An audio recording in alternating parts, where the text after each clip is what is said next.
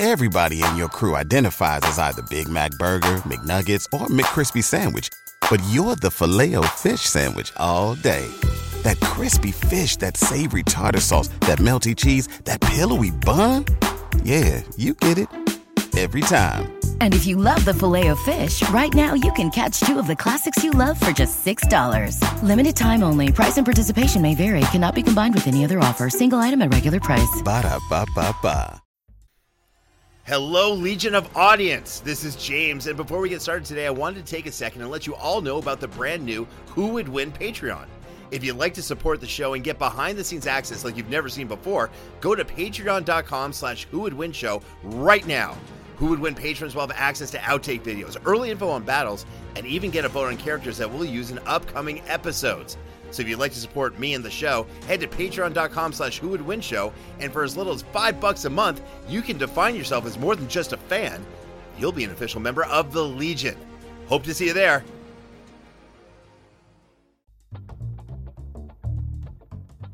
As the sun sets on the big city, one lone figure swings above. Dressed in red, web slinging around the buildings, barely concealing his snout, Spider Ham scans the area for trouble. It is then that he sees a blue creature of some kind flip a kid over on a tricycle and run away. Spider Ham swoops down to street level and finds Stitch there, waiting for him. Hey, friend, you can't treat kids like that, the talking pig exclaims. Stitch looks around. He's not getting captured today, even if that means going on the offensive, as he leaps forth, prepared to make bacon out of the wall crawler on this night. It's Peter Porker versus Experiment 626. It's the Web Warrior versus the Little Monster. It's Spider Ham versus Stitch today on Who Would Win? And welcome to another episode of Who Would Win, a show that completely ignores anything important happening in the world and instead focuses on a fictional battle between two characters from the worlds of comics, sci fi, and fantasy. I'm your host, James Gavsey, and as always, I'm joined by my co host, Robert Clark Chan, and the executive VP of Who Would Win, Brent Pope. We have another great matchup for you today where two of the most powerful yet most mysterious characters in all of geek culture battle it out to see who is left standing. You guessed it, the all powerful Stitch, repped by Robert Clark Chan, attempts to beat Spider Ham, repped by Brent Pope. Now, as usual, I did the patented Who Would Win Google test just to see how many times this match has been discussed, and who am I kidding? Uh, who hasn't discussed this matchup before? It, it's appeared so many times in a Google search that an actual hand came out of the screen, gave me the middle finger, and slapped me in the face for even thinking about this matchup. I think we got to see this happen. Who would win style? Robert Clark Chan, what are your thoughts on today's matchup? I assumed that no one had thought of this and I was a genius for offering it up. So I am mad at the world. Which is nothing new. That's true. You do seem to have this uh, bitterness about you that fuels you for every time you're on the Who Would Win show. This is no different. He's up as usual against the executive VP of Who Would Win, Brent Pope, repping Spider Ham. Brent, give us your thoughts in today's battle. Uh, I think they're both very fun characters that are kind of beloved characters. I think maybe people know a little more about uh, Stitch than Spider Ham.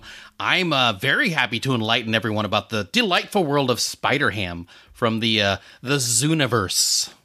Now, is this something like, you know, you're a big fan of geek culture, Robert Clark Chan. Is this something that you've known about for years? Like, if I go to your place, I never will, I'm never invited, but if I went to your house, would there be a whole collection of comic books of Spider Ham, the Marvel's universe, the whole thing there? Are you just that big of a fan of Spider Ham? I, you know, I've honestly, I always thought Spider Ham was just kind of funny, and you know he was in Into the Spider Verse, so he had his appearance there.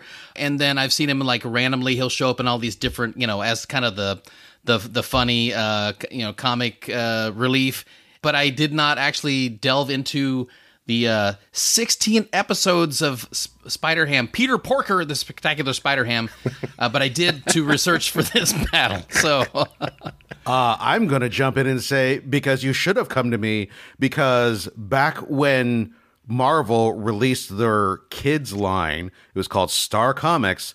The first title they put out was Peter Porker, the Amazing Spider Ham. I picked that up. along with uh, I think it was like Wally the Wizard, and like there are a few other titles. So I, I have original copies from back in the day. Cool. You know, I never would have thought that uh, Spider Ham would have been more popular than the uh, you know the infamous uh, NFL Super Pro, also released by uh, Marvel by mistake that one time. Now, listen, guys, when you have such an epic matchup, you need to bring in a judge who's equally epic. So, without wasting any more time. Let's introduce our guest judge making their 165th appearance on the Who Would Win show. You know him from the My Three Dads podcast and the award winning Knowing is Half the podcast. It's the one, it's the only, it's Ray Stacanis. Ray, welcome back to Who Would Win. I feel honored to be a part of this uh, historical event in Who Would Win show history. Well, Ray, you know, you, you, it's a historic matchup, but you know, speaking of historic, congratulations on your Emmy nomination for your newest series. Thank you. uh, Young Ray, now on both uh, streaming on Peacock and NBC. That's right. Uh, you know, how did that whole series come to be? You know, how did you get the starring role, and what's next for Ray Stacanis? Well, you know, they approached me, obviously. You know, if you've seen any of my old blog posts that go back 12, 14, 20 years and see some of the old comedy bits that I've written back then and YouTube videos that I performed in back when I had much more hair, uh, back when I was much slimmer, but equally as hilarious uh, as I am now. Uh, producers, they reached out. They said, you know, we've got young Sheldon, we've got young Rock. Obviously, we need somebody in between those two people. You seem to fit that mold. Young Ray is an obvious thing for everyone. Uh, and I did not let up. All the embarrassing stuff is in there. I wanted it to be as real as possible. And thank you for bringing up the Emmy, which I assume will be coming soon. You know, I, I love how you describe that. It's kind of a combination of, you know, young Sheldon and young Rock, and you're somewhere between because isn't the first episode an actually cloning experiment gone wrong? Right. Where young Sheldon and young Rock, one of the young Rocks anyway, get together in that same cloning device that, you know, Jeff Goldblum went into with a fly. Correct. And then some weird stuff happens. And all of a sudden, there's young Ray. How did you come up with that crazy idea? a crazy idea. That's based on my real life, James Gavsey. Uh, that's actually how I came to be in this world. I was a fully formed 16 year old walking out the door because of an experiment, like exactly like you described. Can I Very just say that, like, Yes. I, I I used to really love crossovers, but after uh, Endgame and after Into the Spider Verse and after uh, No Way Home, the fact that they did a cross uh, network thing with Young Sheldon from over on CBS and Young Rock over on NBC, just crossing over universes like that, I. I, I I don't care for it. I don't care for it. I'm sorry. I just I don't want to Wow. uh, rain on anybody's parade, but not a fan. Wow. Brent Pope, what do you say? What, what you know? Are you a fan of the? Uh, you know, you've been on the Young Rock show, of course. Are you a fan of the Young Ray show? Um, look, he's got to be better looking at some point. I mean, right? So I'm all a fan of, of seeing a Ray that looks just a little more, uh, you know, appealing. What, what am I saying? Ray is a very handsome. I forgot he's the judge. Very handsome man. Uh, learn like to learn all about his childhood. See how he became such a spectacular specimen that he is today. I, I will say I am very excited that they got Timothée Chalamet to play me on the show. That guy's everywhere. All right, guys, listen, we have an epic matchup. We've got Robert Clark Chan. We've got Brent Pope. We've got possibly the greatest judge we've ever had in the history of who would win, Ray Stacanis, on here to decide this whole thing. Let's go ahead and announce today's matchup. Representing Marvel Comics, the hero who is better poor seen than poor heard, Spider Ham. And representing Disney, the alien who dresses himself in fancy clothes. It's a real suit yourself situation. Stitch. Well done, Ray. Now, before we go any further, let's go over the official rules about who would win match. Rule number one each debater will make three points. Rule number two the who would win match is a random encounter in a neutral location with no prior knowledge of the opponent or time to prepare for the fight. Rule number three the debater must stay within the confines of the character's personality, and the exact version of that character has to be specifically stated. Robert Clark Chan, what version of Stitch will you be using for today's matchup? Look, there are a lot of different versions. There are there was the original movie. There was three uh, uh, sequel movies. There's a bunch of shorts. Uh, there's even a manga. Uh, but I'm going to stick with the animated version of Stitch. Uh, the continuity there all flows all in peace. Very good. Brent Pope, what version of Spider Ham will you be using today? Well, since Spider Ham had his own 16 episode run of Peter Porker, the Spectacular Spider Man, which is a little more adult than the, the, the one that Chan was talking about uh, earlier, I'm going to use be drawing from that. And just because he's also part of the official MCU multiverse, I will also talk a little bit about his appearance there just to help show how his skills might translate to universes other than his own. Ooh, intriguing. Bending the rules already. Typical. Rule number four debaters may use examples of skills, powers, or weapons that are a long established part of the character's continuity. Feats from non canon crossovers are allowed, but will be given less weight. Rule number five the winner of the debate is whomever the judge decides has the best case for defeating their opponent by death, submission, or battlefield removal, and where no attack or threat can be made for at least two minutes. Finally, rule number six the judge is the final arbiter and can disallow or veto any point they feel violates these rules or established logic. Ray Stacanis, that means that you indeed have the power in today's episode. I like that.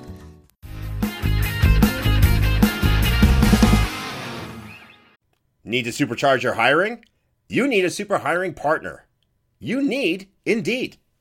I've been a fan of Indeed.com for a long time and been singing their praises for even longer. You know, one of the things I love about Indeed is that not only can you find a great job on Indeed.com, start there, great place to look, but if you're hiring, you can invite candidates, right? Candidates you invite to apply are three times more likely to apply for your job than candidates who just kind of see it in a random search. That's according to US Indeed data. It's like you invite somebody and they feel welcome to your party, right? They're more likely to want to work for you or at least check out what this job's all about. And we'll get you one step closer to that hire by immediately matching you with quality candidates with Indeed.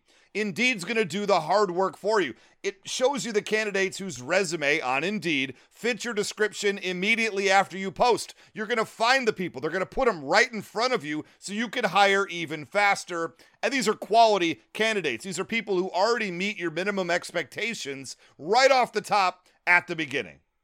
Join more than 3 million businesses worldwide that use Indeed to hire great talent fast. Start hiring now with a $75 sponsored job credit to upgrade your job post at Indeed.com slash WWW. Offer good for a limited time. Claim your $75 credit now at Indeed.com slash WWW. Indeed.com slash WWW. Terms and conditions apply. Need to hire? You need Indeed. We have a new sponsor for Who Would Win, and I think y'all might enjoy this one. It is Marvel Strike Force.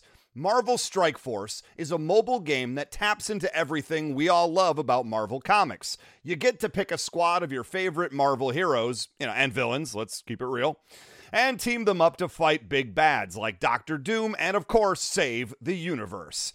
Your goal in Marvel Strike Force is to power up your characters and compete PvP against other players in multiple different modes. And you know I'm not telling you all about this empty handed, because if you're a new user and sign up with our promo code MAXPOOL, M A X P O O L, you're going to get hooked up with all kinds of free stuff to get you started the right way. Let's face facts. You love Marvel, you love gaming, and you got a phone. So take a sec and check out Marvel Strike Force using the link in the description of this episode, ideally, and use our promo code MAXPOOL and get the whole Who Would Win show hookup. Thanks again to Marvel Strike Force, and thanks to me for this great read. Good job, me.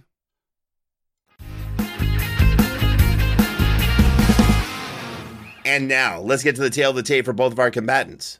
Robert, please give us the details for Stitch.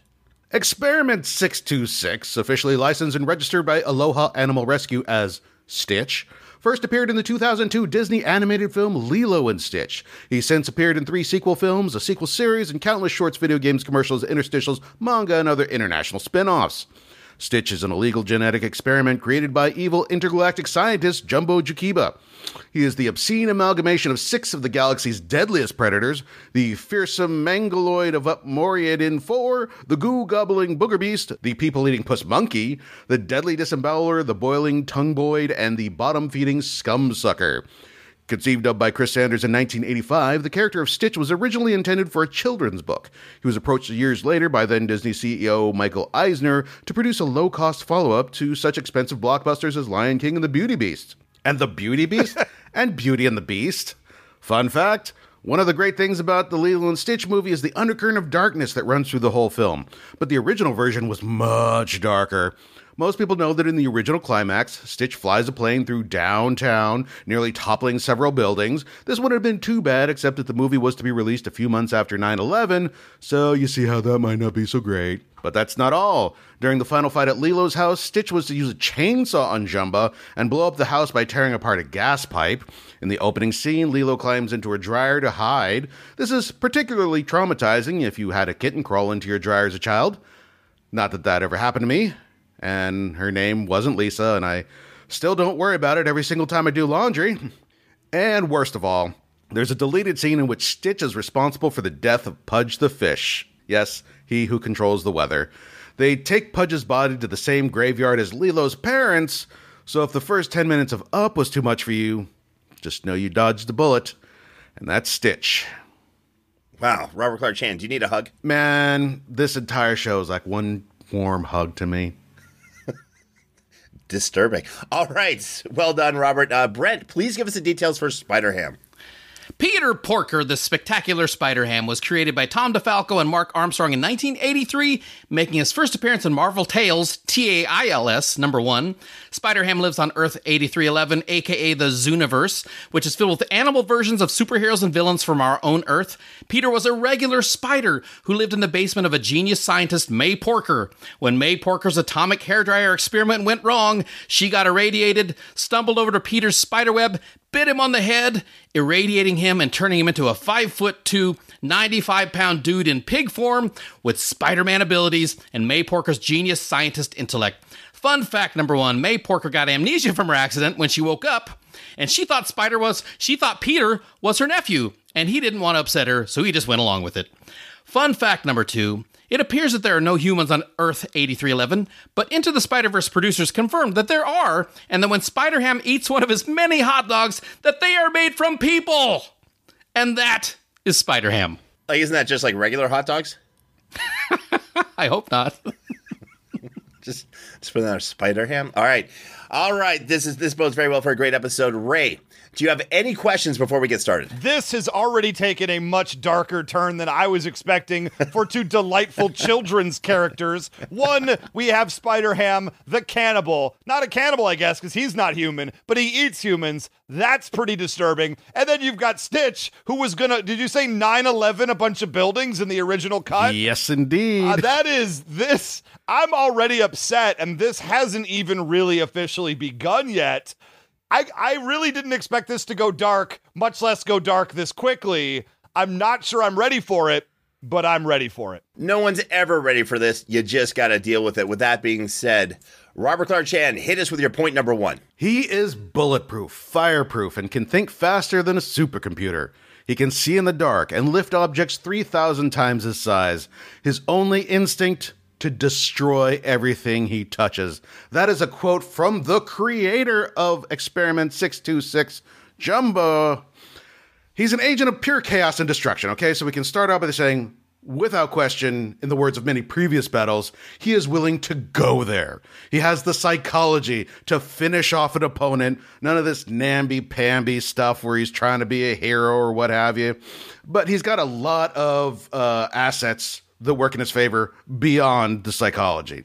Durability. He's fireproof, he's shockproof, he's bulletproof. He can survive a direct hit from a plasma cannon and just be lightly stunned. He survived a space crash. He's survived a fall of several thousand feet. He survived being run over by three tractor trailers hauling gasoline. He survived a tractor trailer hauling gasoline being driven into a volcano. What's the end result of that? He uses the explosion as propulsion to catch a retreating spacecraft. He can survive in the vacuum of space. And here's what you may not know unlike a human body, which is 60% water, his body is 62.7% snot. How is that relevant? Well, as you well know, the human body isn't able to survive the pressure of the bottom of the ocean. In the movie The Abyss, they use a liquid breathing apparatus, essentially filling their lungs with a super oxygenated liquid, making them more able to survive the pressure of the depths. Mucus is obviously more resilient than water, makes them that much tougher than any carbon based life form. This guy is smart. He's like a MacGyver. He can build a bomb out of a plasma bolt, uh, Lilo's doll scrump, and a roller skate. He can build a mechanical bull out of a toaster, a vacuum cleaner, and a lamp. He constructed a DNA double helix from coconuts, hollow sticks, and a turntable. He learned how to play the ukulele just like that. He is able to drive vehicles up to and including piloting intergalactic spaceships through hyperspace without a lesson. He is essentially the pilot that Anakin Skywalker slash Darth Vader is. Okay? If you want to talk devious, his whole thing is to back up sewers, reverse street signs, and steal everyone's left shoe. He is basically uh, basically there to undermine civilizations, much like Black Panther villain Killmonger. He's very skilled at hand-to-hand combat. He's got those forearms. You can't see him. You don't know where they're coming from. Then pow, knock you on your butt. He's his spines. He's got three spines on his back. They have venom sacs. He's always got four plasma guns on him at all times. Where are they? Where are his pockets? Who knows? But all of a sudden, there you are, facing down four plasma pistols. You want to talk master disguise? None of this uh, turtle business. We're talking like Ethan Hunt level disguises. He hides in plain sight as a dog in a dog pound. For references, take a step back, think about this. He's a blue koala with six legs, foot long rabbit ears, mouth like a shark, 18 inch porcupine spines along his back, and an antenna on his head, and he passed as a dog. He's got night vision, infrared vision, X-ray vision, ultraviolet vision, telescopic vision. He's got uh, the, the sensory filaments in his nose are so dense that if in, uh, if they are unraveled, they could blanket the Earth. I, I don't even know if I have time to get into his speed. He can grow wings like a flying squirrel. He can roll up and move around like a wrecking ball. He squeezes in spaces like an octopus. The pads on his hands secrete a sticky substance, making it possible for him to scale walls. A wall crawler, if you will. So if he can wall crawl and fly and move at incredible speeds and can see in the dark. He can uh, disguise himself. You can't even see him. He's like a combination Ethan Hunter and Iron Claw from G.I. Joe Extreme, since I know that this is Ray judging. MacGyver, uh, Darth Vader. Uh, he, he's, he's as durable as the Juggernaut. So all of that is why Stitch is going to kick some butt, and that is my point number one. Okay, look, I there was some impressive stuff there, Chan. Some of that I knew. I did watch uh, a lot of animated Stitch stuff. I will say, uh, you got Lilo and Stitch. You got uh, Leroy and Stitch. You got mm-hmm. Stitch has a glitch. You got the mm-hmm. uh, Lilo and Stitch, the TV series. Look, mm-hmm. Uh, uh, you're saying that he's he's sent to Earth. He's going to back up sewers, reverse street signs, and steal everyone's left shoe. I mean, that sounds more like a frat boy on Pledge Week to me than he does like he's destroying civilization. I'm just going to say that for what it is. Is there anything uh, scarier than a frat boy? I mean, you make a good point there. Uh, and you know, uh, you know, he he is very durable, but uh, he's supposed to for a guy that's bulletproof. He sure did take that needle right into his belly right away in the movie. It went right through him, and they s- sucked out some of that snot. So maybe he's bulletproof, but he's not needle proof. It's and, an intergalactic needle. Interesting. Okay, maybe it's yeah. And you know, for a guy that's durable, he got knocked out four times unconscious during that movie. So, you know, that might come into play a little bit later. It just seems like he is durable, but he gets knocked out a lot. So, let me still with my uh, point number 1 here. Point number one for Spider Ham. Let's just talk about Spider Ham's arsenal of weapons at his disposal and just how strong those weapons are. In general, he's kind of got the same general powers as like the 616 version of Peter Parker Spider Man, with a couple exceptions. He does have web shooters, he's very proficient with them, wraps up villains, grabs them with webs, helicopters them around, makes big slingshots of webs, catapults him into villains with a powerful tech, swings from buildings, of course even co- coated himself in webs to be able to change into costume and then just simply bursts out of the webs, which are pretty powerful webs. We'll talk more about that later. Let's talk about his speed. He has dodge punches. He, uh, he dodge punches, dodges kicks, dodges cars. More importantly, bullets from machine guns and other types of guns. He even created. He's so strong. He created a training machine, a little like the the danger machine, like the X Men danger room that the X Men have, to, to allow him to defeat enemies 13 times his size. He was so strong that he immediately overloaded the machine and had to build it again stronger. Now, let's talk about his spidey sense. This might be a big deal. Another reason he doesn't get hit by things like bullets, not only just his speed, not only is he fast, he has spidey sense, just like Spider Man. When he's in danger of being injured, the spidey sense kicks in. He's able to get out of most attacks uh, before it happens. speaking of strength, he once had a five story building almost fall on him when Hulk Bunny knocked down a building. He's able to hold the building up over his head long enough that it said several minutes later in the comic, he would not let that building fall because Captain Americat was passed out and he would not let that building fall on top of Captain Americat. He just wouldn't let that happen, Captain Americat, an Americat hero. He wouldn't let it happen. He punched a baddie so hard that once one time he punched a guy so hard, he flew up in the air. It went higher than an airplane that was passing by. That's some serious strength. He is not messing around. And here's the big difference he has from from the normal Spider-Man that we're used to. He's got Toon Force. Like he uses this in many different ways. One of them is just like the regular Spider-Man. He's got to change costumes. He doesn't have the uh, Stark armor that just turns the costume on anytime he wants. He will. He is so strong. He has such strong Toon Force. He will let things just flatten him so he can safely change costumes without being seen. Let me give you an example. One time there was a panicking mob, people were running from a concert.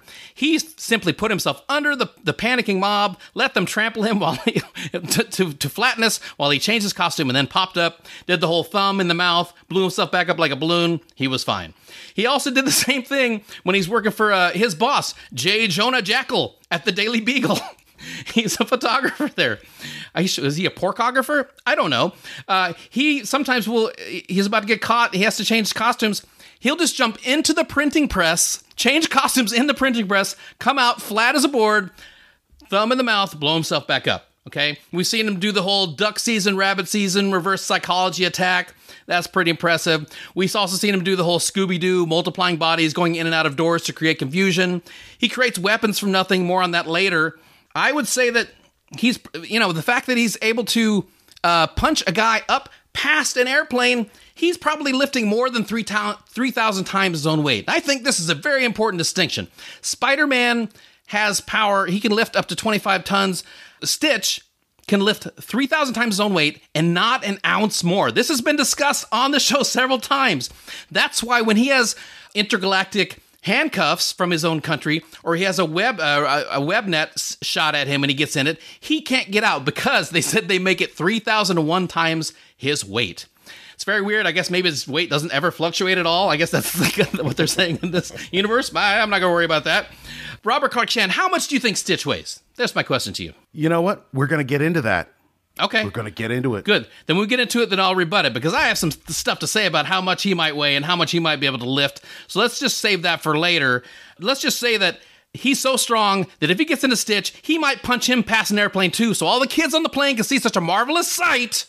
And that's my point number one. You've got some good points. I like it. Uh, he's able to use those web shooters to sling people around, catch people. It's a very familiar t- technique for Stitch. He uses a sort of Aikido in his own way. He's been shot at multiple times with plasma uh, guns, and he catches it, spins it around, turns it on, flings it right back at the opponent. That's a that's well tread territory for him. Toon Force. I'm afraid of Toon Force. There's all sorts of things that uh, you can do with Toon Force, like uh, oh, change your costume. cool, man. I mean, yeah, change costume as often as you want in this fight. It's not going to be able to do anything to a guy who uh, is is literally a, a, threat on a galactic level. Also, I think it's uh, like Captain Americat's pretty funny. J. Jonah Jackal's pretty funny. Hulk Bunny, that's a terrible name. Yeah, that I don't is, get it either. They no, they went to lunch on that one. Also, I think it's disgusting that you would bring up porkography like that. Um, I th- or as we call it, porco. Um, it's not a. This is a family friendly show, so I don't think that, that that should just be struck from the record straight off the bat. There are dozens of us, Chan. Dozens. Fair. Wow. All right. This is uh, a very interesting point. Number one, Ray Stacanis. You've heard points one from both Robert and Brent. Where's your head at so far with this battle? I don't know how people do this sitting in the judge's chair. uh, so first off, crazy uh, uh, uh to, to oh both. Egon, Egon, come on, man. What's up? Go back to bed. It's already too late. Jan, what are you doing? Where, where did you? How did What's you get got? a glass of soda? You don't even know how to drink soda. Why would you? Hey, hey, hey! Stay away! Stay away from the router! Stay away from the router!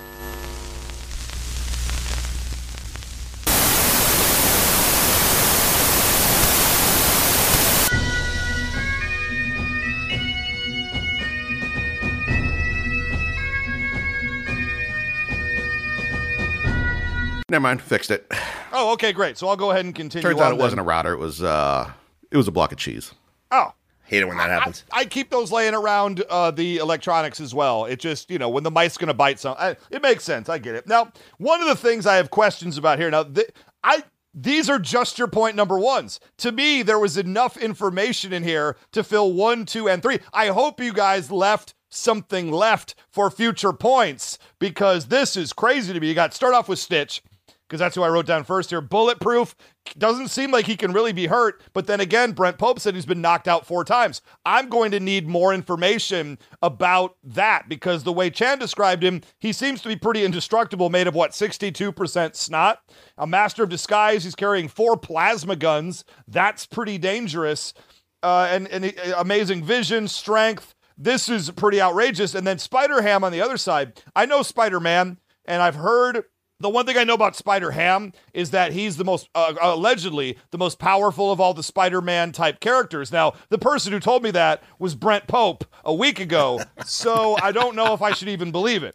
But my point is, is that he also super strength, super durability, and Toon Force. And to what Chan said, and I think Chan said an important thing here the, the Toon Force I want to hear more about. I need some more specifics if you have them, because if all he's doing is using it to change his clothes, I'm going to assume at the start of this battle he's already dressed in his costume to begin with. Therefore, Toon Force to change your outfit completely off the table. That first round, very, very close. I'm gonna I'm gonna lean towards Stitch where I'm at right now. He just presented me a little bit more stuff to sink my talons into, and I need more specifics going forward. Specifics are where you guys are both going to win, so hit me with them. Very interesting. All right, guys. One might be slightly ahead, but it's not by much. Robert Clark Chan, hit us with your point number two. I think you know that I'm going to bring you the specifics. Round one was typical feats. You know, typical feats like being stronger than Zeus and Ares, the god of war. Uh, we'll start out with speed. In the series, he's rounding up all the uh, 625 experiments that came before him. Uh, Stitch had to tackle an insane variety of opponents there. Among those are French Fry, who moves at lightning speed. He cooks a meal for dozens of people in two seconds. There's Zap, a living laser beam. There's Experiment 625, who moves fast enough that he appears to have multiple copies of himself. There's Sparky, who literally becomes electricity. He keeps up with all of them. Now, does that mean that he moves at the speed of light and therefore is capable of an infinite mass punch? No, of course not, because the infinite mass punch is nonsense, and Ray knows that. But his combat savvy makes him able to track these creatures that move at absurd, physics defying speeds. Speaking of physics defying, let's go back to durability. Stitch has survived going into a black hole. The possibilities here are simply mind boggling. If you don't know, black holes suck. Okay? They spew out gamma rays and x rays, not the kind that are going to turn you into the Hulk or show you your bones, the kind that scorch an entire solar systems, rendering them devoid of life. That's how powerful the radiation there is near the event horizon of a black hole. Then there's spaghettification. You know about time dilation if you've seen Interstellar, Matthew McConaughey and uh, uh, uh, Hathaway, Anne Hathaway. She goes down to that super dense planet, and they're only there for a few hours, but it's then it's like 23 years later up in the orbiter. It's kind of like that, only instead of the time difference being different uh, on this planet versus being up in space, the dilation happens between your feet and your head. So your body is elongated vertically and time moves differently at, down at your toes than it does at the top of your noggin, and your body's being compressed horizontally at the same time. Essentially, you become a piece of spaghetti as the tidal forces of the black hole rip you into your component atoms. And guess who survived that? Stitch. What is a radioactive pig gonna do against that?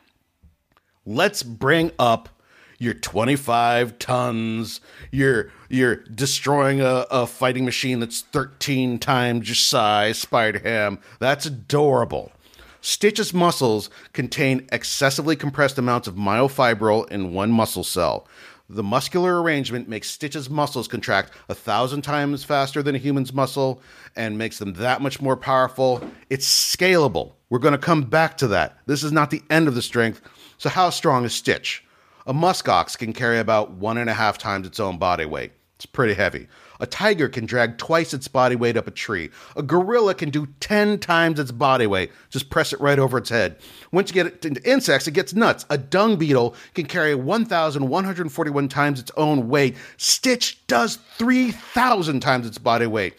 How heavy is Stitch? Well, let's see. A five foot tall gorilla who uh, is also very dense. Probably not as dense as an alien like this, but let's say you know it's it's strong enough. A five foot tall gorilla average is about 500 pounds. So scale down Stitch, uh, three feet tall, he's about 300 pounds. What's 3,000 times that? I don't know, 900,000 pounds, 450 tons. That puts him into the class 100 on the Marvel scale. Hulk, Galactus, the Beyonder, Thanos. These are the types of people that he's going up with on a strength level. So you're going to tell me this little pig who, oh, 13 times as, oh my goodness, 25 tons? 25 tons. He could lift that with his, with any part of his body that you wouldn't normally lift something with. Easy peasy. Stitch is going to pick him up and fling him into space, man. That's my point number two. Okay, now I these are some shenanigans and some like uh, fabrications and exaggerations of, of, of immense proportions. Robert It's Clark math and Chan. science. Oh, Math interesting. Let's get into math and science then. Here's what I saw in the Lilo and Stitch movie. I saw Lilo, a seven-year-old girl, dragging Stitch around the room. Hmm, Ray, you have a seven-year-old girl, don't you? How much weight do you think she could drag around the room? Three hundred pounds. To be 100 fair, pounds? To be fair, Brent Pope, she's four and a half, and she can in fact lift 300 pounds. Okay, yes. Okay. I'm Good gonna genes. say Good I'm- Uh, seven year old kid, I'm gonna say they could drag around 20 pounds at most. We've also seen Lilo's sister hold Stitch in one arm for over a minute during the movie where he, she's sitting and he's wriggling to get out. She just keeps getting him, grabbing him in the other arm. This, this is not 300 pounds. It's not even close to 300 pounds. I will generously say that maybe, maybe he's 25 pounds. So that then you're up to like 75,000, right? That's more like what, 37 tons? That's what I'm that's what that's what my math says to me. Out of 3,000 times 25, 75,000. Yeah. So, I mean, Spider Man was able to punch a dude up past an airplane. I gotta say that he's pretty strong. Why are you laughing, Ray? What is happening? Look. Spider Man. I, I, the, the point, the point, the really point I'm pushing back on this is because Spider Man and Spider Ham have both been able to hold their versions of the Hulk with their webbing. Now, Hulk, how many how many pounds do you think the Hulk could lift, Ray? Uh, 100 tons. He's 100 ton Okay, class. 100 tons. That's way more than 75,000 pounds. Now, you you can agree on which uh, form of the math you like, Ray. I know what I saw Lilo, a seven year old girl, dragging him around the room when he didn't want to do something. I saw the sister carry him in his arm. There's no way he weighs 300 pounds. Anyway, I'll, I'll leave that to simmer for you, Ray. Uh, let's go for my point number two. Let's talk about Spider Ham's experience in fighting. Oh, and also, Ray, you're always talking about the judges. You didn't listen to what I said in the last point, and you just ignored it. I did say, I said, I said literally he could be flattened and pop up immediately. So, so if Stitch does something pop flattens him, he that did nothing to him. He's to pop up immediately. Stitch is not to know what to do with that. We've, I said, we've seen him do the whole duck season, rabbit season, reverse psychology attack. What that attack usually means is Elmer Fudd's shooting himself in the face because he thinks he's the duck, right? Or Daffy, somebody's getting shot. Point is, you're you're harming yourself with the reverse psychology attack. That's a very strong attack on Stitch, who is for a supercomputer. He's very immature and very emotionally fragile, and he also eats like trash and things like that. So I, I'm having a hard time putting those two things together. He's a supercomputer, but it seems like most of his things are he reacts to something that happens and then he has a good plan. Uh, I, w- I wish one of these characters had something where they could react before they got hit by something. Uh, and also the whole Scooby Doo multiplying bodies going in and out of doors. I said that. That's another thing. Creates weapons from nothing, right? We'll hear more about that later. Anyway, point two he's a scientific genius. He got bit by May Porker and he's now likely to win a battle with his brain as with his brawn. We're talking about a guy who designed his own web shooters in a couple days. We already said he made a danger room like the X-Men. He's create he's defeated magical characters like Doctor Doom twice. He's created giant characters like Hogzilla. So I'll say they both kind of fought a good range of kind of characters. Hogzilla can knock down a building. He he, he beat Hogzilla easily. He he he even beat Kangaroo the Conqueror. Magical time traveling teleporting character. So we've seen him beat big characters. We've seen him beat magical characters, time traveling characters. He even we even saw him He also breaks the wall, disarms people with wisecracks. Stitch is very distractible. We haven't seen anyone break the wall, fourth wall before. He's never seen that. We've also seen Spider Ham fight a character very similar to Stitch. There was an alien that got kicked off his spaceship for eating all the food and being smelly. Smells so bad they call him Bo, by the way. Just kind of a wild, powerful fighter who eats everything in sight. Sound familiar? Spider Ham recognizes his power from his spidey sense. So he sits back. He's like, This guy's powerful. I'm going to sit back and set a trap. Puts out a giant crate of yeast. Says, Hey, don't eat all that yeast. Bo, of course, is like, I'm going to eat this yeast. Eats the whole crate, swells up from the rising yeast. He pokes him so hard that he flies up into the air from all the air in the yeast. And people think that he's a new comet in the sky. People are calling into NASA saying, Hey, there's a new comet. Name it after me. That's some power. I know he's gonna say, Robert Clark Shannon say he has bulletproof skin. Didn't like we said, didn't stop a needle from penetrating skin very easily. So I gotta believe Spider Ham with his very pointy spider fingers could do the same thing with his immense power. Bye bye Stitch. Have a nice trip. And there was even a Marvel issue where Spider Ham merges with a cosmic being to become the cosmic power of Captain Zooniverse. I know this is kind of one off, but I just mentioned it to you to kind of tell you where his head's at, how competitive he is, how big of a chip of the shoulder he has. He does not, he gets this cosmic power. He has the power to do whatever he wants. Does he decide to end all the wars? No. He decides he's going to take out every villain in the Zooniverse in such a dominating fashion that every other hero will retire, leaving him as the strongest and only hero left in the Zooniverse. Literally calls himself a piggy pig. And there's a whole page of him just one shot KOing. He turns into One Punch Man with the cosmic power, one shots every villain in the universe. The point is, Spider Ham does not like to lose. He doesn't like to be underestimated or made fun of. He's not just some fun loving spider pig with powers. He's got an attitude. He's a genius. He's fought and defeated all types of villains, so nothing will surprise him, especially with his vaunted spidey sense. And that's my point number two. Okay, that's cute and all, but uh, Stitch so has him outclassed. Sure, Peter Porker has had dozens of villains.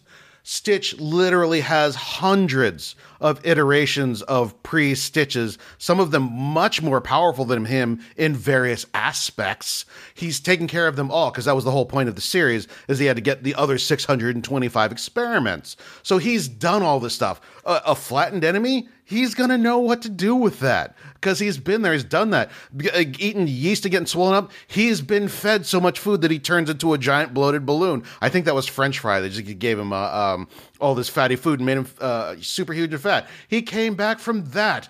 The duck season, rabbit season thing, he did that in the movie. They had the overloading plasma uh, gun, and who got stuck with it? Jumba did because he is smart. Is he wise? No. And anybody who's played D&D can tell you that wisdom and intelligence are not the same thing. So yeah, occasionally he makes some mistakes, but he's got it here where it counts. He's smart.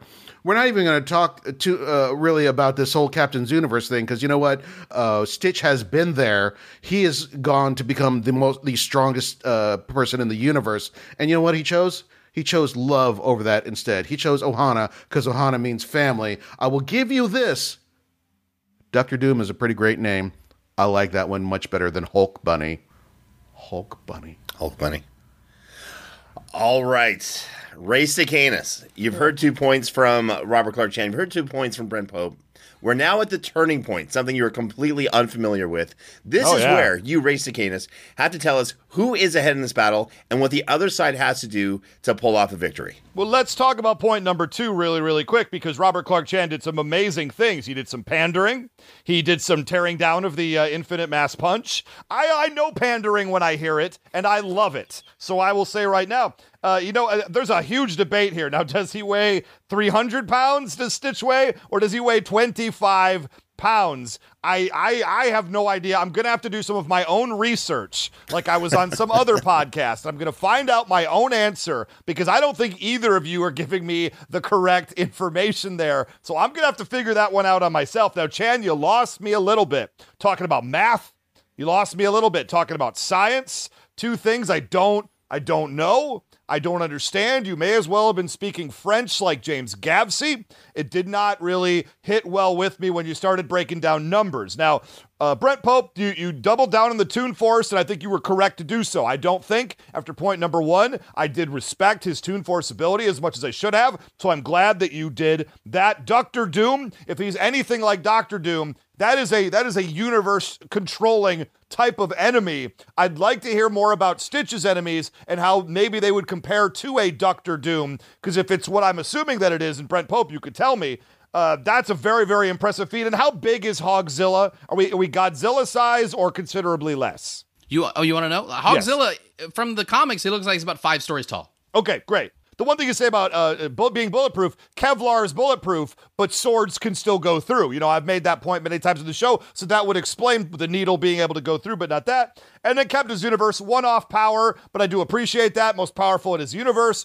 Stitch apparently was also the most powerful in his universe. To me, that's a little bit of a wash. I think that looking at what I'm looking at here, I see when Robert Clark Chan said that the wisdom wasn't there for Stitch I'm not hearing how the wisdom isn't there for Spider Ham. So it seems like if we're going to base it a little bit on smarts right now and kind of bring that into the picture, you've got a scientific genius and you've got somebody who was smart enough to let Aunt May. Uh, May Porker think that he was her nephew when he wasn't because he saw a good thing right away. I'm kind of, Brent Pope, you're gaining some points back on me. Uh, I still think Stitch by like 100 to 99 right now. This is literally anyone's ball game. Stitch, maybe still, I need more specifics about those enemies, but uh, the whole ground has been made up right now. This is anyone's ball game. I want to hear point three going for the gold. So we are almost at a dead heat. Ray Stacanis admits that when you speak math, you may as well be talking about wizardry and magic, but yet he says that it's 99 to 100 in terms of who's in the lead by a fraction of a point. I will also say I don't know what those numbers mean. That's fair. All right, point number three. This is the make it or break it. So, with that being said, Robert Clark Chan, give us the KO. Hit us with your point number three. Man, this is rough because uh, Ray asked for specificity, and I gave it to him, but I had forgotten that his weakness is numbers. So specific numbers aren't helping a lot. I'll say this uh, uh, Peter Porker was an accident. He accidentally came into his powers. He was born a spider. Stitch was bred for this. He was bred to destroy, he was bred to take things down. And I'm going to go and say that, like, he had so many enemies that I didn't even bother looking that far into because I know that, you know, just piling on foes isn't usually a good tactic here. But I will say that uh, over 65 episodes of the Lilo and Stitch series, he fought any number of different kinds of villains that are nearly his equal. But it doesn't just stop there because there wasn't just the Lilo and Stitch series. There were two overseas series that are also canon to the Stitch mythology. There are 85 episodes of Stitch, an anime set in Japan, and 13 episodes of Stitch and I set in China. In the anime, Lilo is grown up, so Stitch splits and meets up with a girl named Yuna in Japan. He goes off in search of the spiritual stone to become the strongest in the universe. You think Stitch is badass now? Try Stitch meets Goku.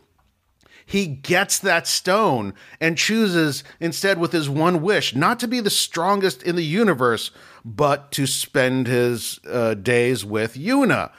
Again, the spirit of Ohana is stronger it like he has that power in his grasp and he chooses something even better. Okay, that is strength. In Stitch and I, Stitch splits again. He ends up back on Earth. This time, Jumba discovers a series of scrolls. So now, instead of fighting scientific monstrosities, he's going up against magical ones. And we've long since established that the magic is stronger than science on the show. He's leveling up again.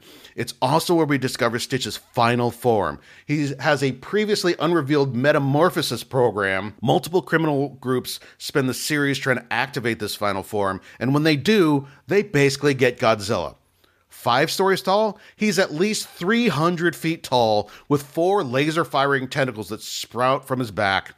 We can conservatively estimate his weight at 164 tons, and we go back to the myofibril in his muscles. We can scale up that strength 3,000 times the body weight of Godzilla, 492 million tons. So, what's going to happen in this battle? Starts out simple enough. Spider Ham accidentally knocks Stitch ukulele out of his hands.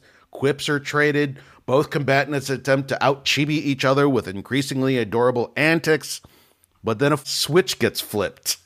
Lilo's young daughter, Ani, who looks just like a young Lilo, gets caught in crossfire. Just like Into the Spider Verse, someone close to Stitch dies and he goes berserk. Morals are switched off. Stitch becomes the engine of destruction he was designed to be. His spines extend. He grows, he grows, he grows. He decimates all of New York. He makes the Chitauri invasion look like Power Pack as he levels every building within a 10 mile radius. Spider Ham lies bleeding and manages to gasp, I like jumping in muddy puddle. Oh, wait, that's not my catchphrase. Uh. You want to know who he's beaten? I'll tell you who he's beaten. Captain Gantu, Kevin Michael Richardson. Who's that? Oh, I don't know. The Predator? Experiment 626. Rob Paulsen? Oh, yeah. Stitch just beat Teenage Mutant Ninja Turtle Donatello. Cobra Bubbles, played by Ving Rhames, he beat Marcellus Wallace. He beat Marcellus Wallace. And of course, Experiment 221, played by Frank Welker. So you know what that means? That means the Stitches beat Chrome Dome, Ratbat, Sharkticons, Wheelies, Blades, Frenzy, Skywarp, Sludge, Ravage, Mirage, Rumble, Galvatron, Soundwave, and oh yeah, a little guy named Megatron. Basically every Transformer ever. Three things to remember, Judge. The infinite mass punch is bollocks. And if it did exist, Stitch stuffs it. Iceman is not an Omega level mutant, and if he were, Stitch would stuff him. I'm right, Ray is right, so by the transitive property, you must vote for me because the alternative is unthinkable and not printable on t shirts available from the Who Would Win website. That's my point number three. Wow. Okay, let's push back a little bit on some of this. I, look, Chan, I have to say this: you are great. You're a great, great orator, uh, great research, all this stuff. It all sounds great. Uh, a couple things. Toon Force. We've never seen Spider Ham bleed. We've never seen anyone in the Zooniverse bleed. So I have to believe that's not going to happen.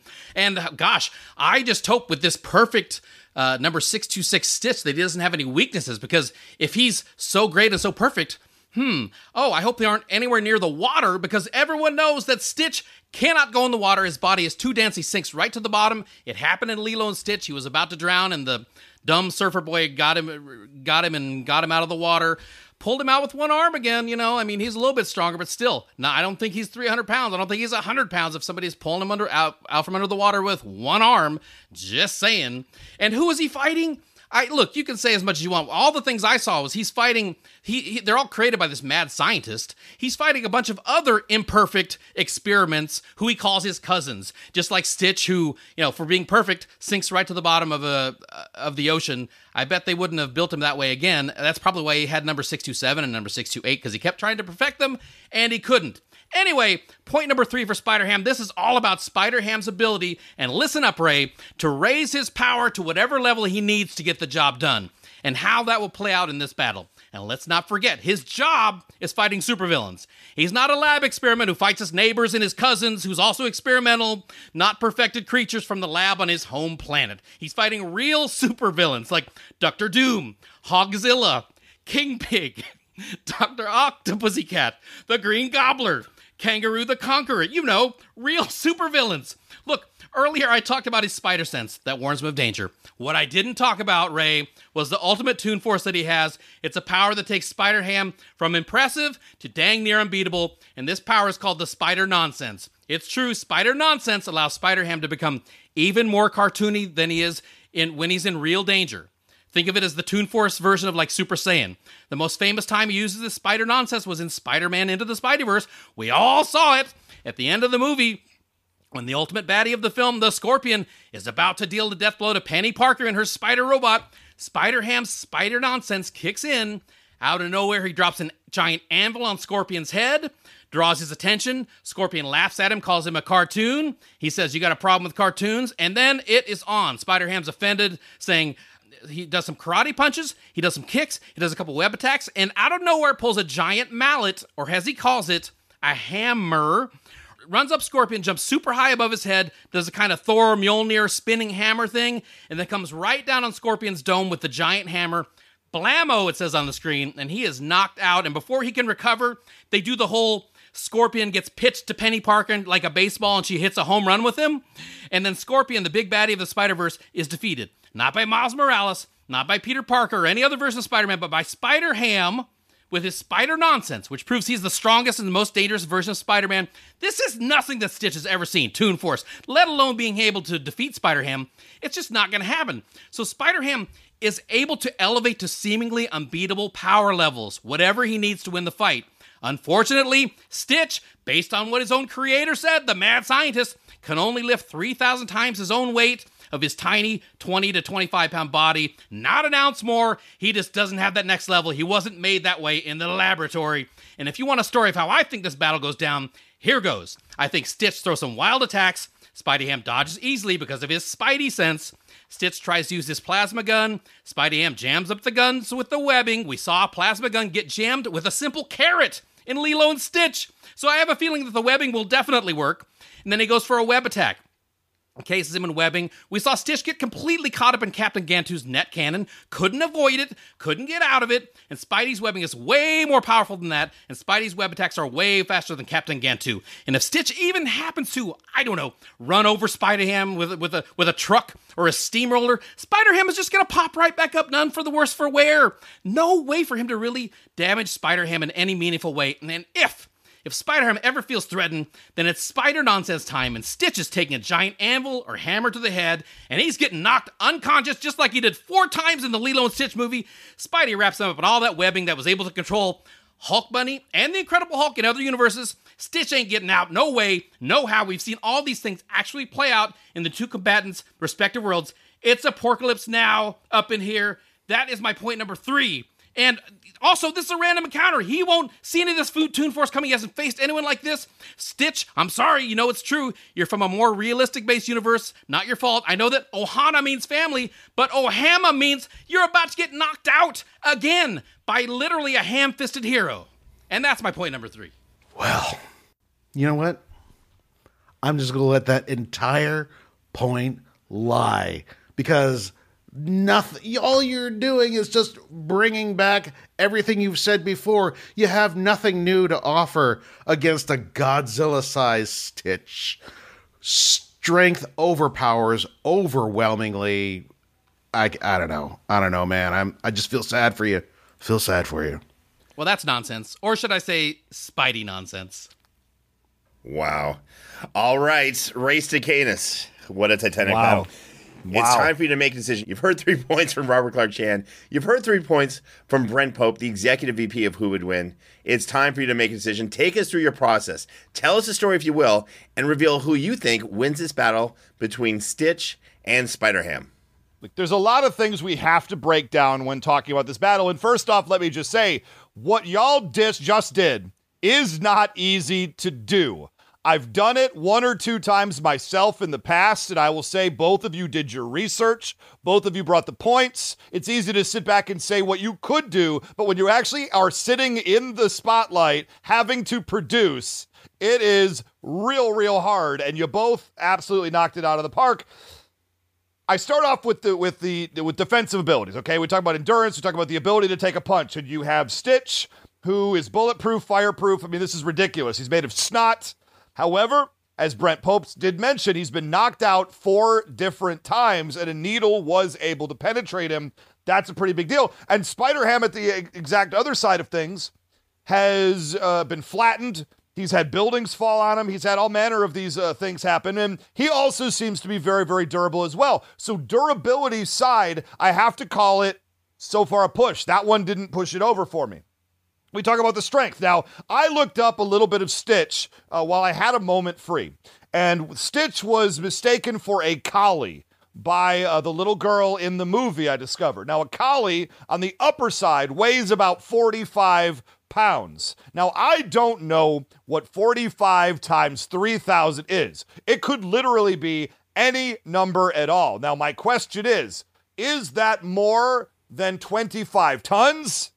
Nobody knows. Nobody knows. The math and science are lost on me. Now, if we talk a little bit about the pandering, uh, Robert Clark Chan, you win the battle based on pandering alone. Brent Pope, you you you didn't suck up to me as what, much I would have liked, which should make me respect you more, but regrettably it does not. I will take all the pandering that I can get. I will take the Iceman not being Omega level mutant. Look, Robert Clark Chan has been around the show long enough.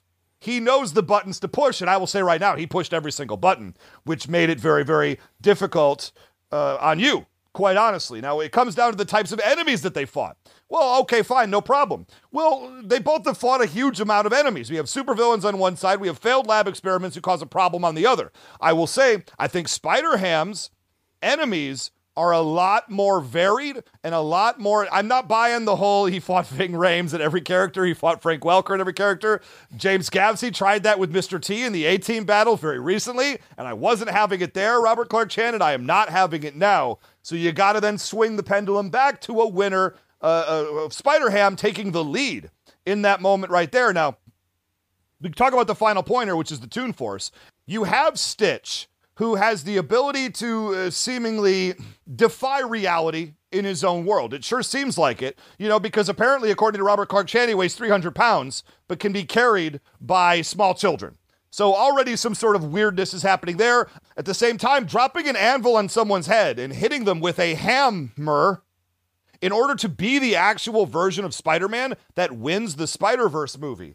That is pretty excellent. Now, what it all comes down to for me and where I find myself leaning in this battle in the final moment is who can successfully put down the other one, who made the better case that their offense can overcome the opponent's defense, and who gave me specific examples of why they think that could happen. And at the end of the day, what I have found to be true is that I did not hear from Robert Clark Chan how Spider Ham would ultimately face his final defeat in a way that Spider Ham has been defeated in his own comics. But I did hear from Brent Pope multiple different ways, whether it's the can't swim aspect, if we get near water and drop him in, whether it's the he's been knocked out four times, that's a tough thing to come back from in his own movie. I did not hear exactly how Spider Ham would take the loss, but I did hear examples of how Stitch takes the loss. Which brings me all the way back to the anime point once again, because what happens in the Dragon Ball Z universe when you get defeated? You come back stronger than you ever have before. To find out that was in his own anime, seemingly aping a Super Saiyan, those four knockouts actually work to his advantage. And so at the end of the day, when I heard all of the points being made, I felt going into the final rebuttal that Brent Pope had done enough to put Spider Ham over the top. And in Robert Clark Chan's final rebuttal, he did not meet that level and overcome it. Therefore, Spider Ham is the winner. There Brent. Pope got the win today. I really thought a crushing final rebuttal from Robert Clark Chan would have put Stitch over the top, but he chose to let it sit, to let it lie there. And when you do that, when you're slightly behind, regrettably, you take the loss. There we go. I'm I'm sorry. Did the judge not listen to what I was saying? A 300 foot tall, four laser firing tentacle Godzilla Stitch is going to squash Spider Ham. What do I have to do to get through to Look, this judge? I will tell you, and first off, it's a great James Gavsey impression you're doing right now. But what I would say is Brent Pope brought me a specific. He fought Hogzilla, who was a similar type of character, so he'd have that experience and he was able to overcome it. That Five specifics stories. I, look at here's the deal. Those types of specifics put Brent Pope up above. And I'm sorry, Robert Clark Chan, in the final rebuttal, you fell a little flat. You had a chance. I gave you every opportunity. And unfortunately, you struck out with the bases loaded in the bottom of the ninth. This is garbage. I wish there were I was some way, some way that I could just get a last some sort of some sort of third degree on you somehow. So just grind it in. I wish uh if only there were some sort of paid service that would offer that. So it's a pity there isn't. They really, we should really work on that. Yeah, totally. Ray, now that I've won, I'm going to say you're a very good looking guy. Uh, very wise decision. I, I'm glad he. Look, I, I think you saw through Chan. He had nothing to offer at the end. He knew that anything he did was just going to fall on deaf ears. It wasn't going to be enough. So I, I respect Chan for just like letting it lie, taking the fifth, whatever you want to call it. And I have to say, I've defeated James in a live show. I defeated Robert Clark Chan with with Ray uh, judging. I feel like I, am undefeated. I have nothing else to prove on this show as a judge. So I, you know, I should retire now as as as someone who's a as a, a debater on the show. That's that's a very uh, a high opinion of yourself, young man. You haven't taken on Ray Stacanis yet directly. Uh, also, I'll, I'll remind everyone who was at that live show, or in case you didn't know, uh, someone said I debated better, but I just like Star Wars better. Therefore, I'm taking the side of Brent Pope. Not wow. the most, you know, clear cut thing, but enough of that. Listen, both of you guys did a great job. Both of you showed the world that this is not an easy thing to do, and yet both of you made it look very, very easy. My hat is off to both of you gentlemen. Ray Stacanis, you were also here. Well done, sir. Tell everyone where they can find you. Well, you can, of course, find me at patreon.com slash who would win show. If you'd like to see a third degree from Robert Clark Chan talking to me, don't go there because it will not exist. You can also find me on Twitter at Almighty Ray. I, I, I would say that I have a lot more respect for every judge who's ever sat in this chair before. But that simply isn't true. This is a painfully easy thing to get right. I got it right today. I get, and now I'm going to be more angry when a judge sits here and gets it wrong. Wow. Okay. Well played. All right, Robert Clark Chan. I, I thought you had it uh, a number of times here. You came up a little bit short, but you did a great job. Tell everyone where they can find you. You can find me online on Twitter at 999 RPMs. I got a podcast called Knowing is Half the Podcast. That might be worth checking out. Uh, I got a podcast called My Three Dads, which is a fun podcast if you're a parent or whatever, or you wonder what the state of kids' cartoons are these days. Uh, also got a podcast called AE Doubleback. If you watch AEW uh, All Elite Wrestling, you might find that enjoyable. I don't know. Take your pick. All great shows, by the way. All great shows. Now, Brent Pope, congratulations again on a well earned victory. Uh, Executive VP of Who Would Win, shining bright as always. Tell everyone where they can find you online. Well, you can find me at my podcast, Brentfast with Brent Pope, brentfast.com, or you can go to brentpope.com. There's a store there. You can buy cool uh, merch there. James, you've been on the show. Ray's been on the show. Maybe Chan, maybe Robert Clark Chan will be on the show eventually. I'd like to have him on. He's kind of I, I consider Robert Clark Chan an evil genius, and I'm I'm uh, very honored that Ray chose me because I know how hard it is to beat Robert Clark Chan in an argument. And even if it was just in Ray's opinion, I will take it. I'll take it all with bank. Anyway, BrentPope.com see all the the of my TV appearances and stuff there. But Brentfast, it's where Hollywood meets great food. I think you guys will like this show. You should check it out. And that's yeah, that's where I am right now, and on various TV shows, you know, s- smattering here and there.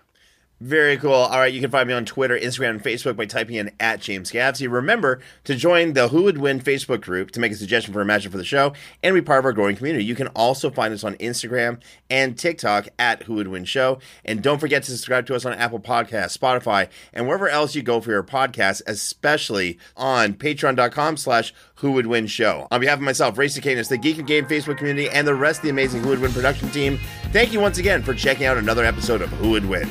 We'll see you next time.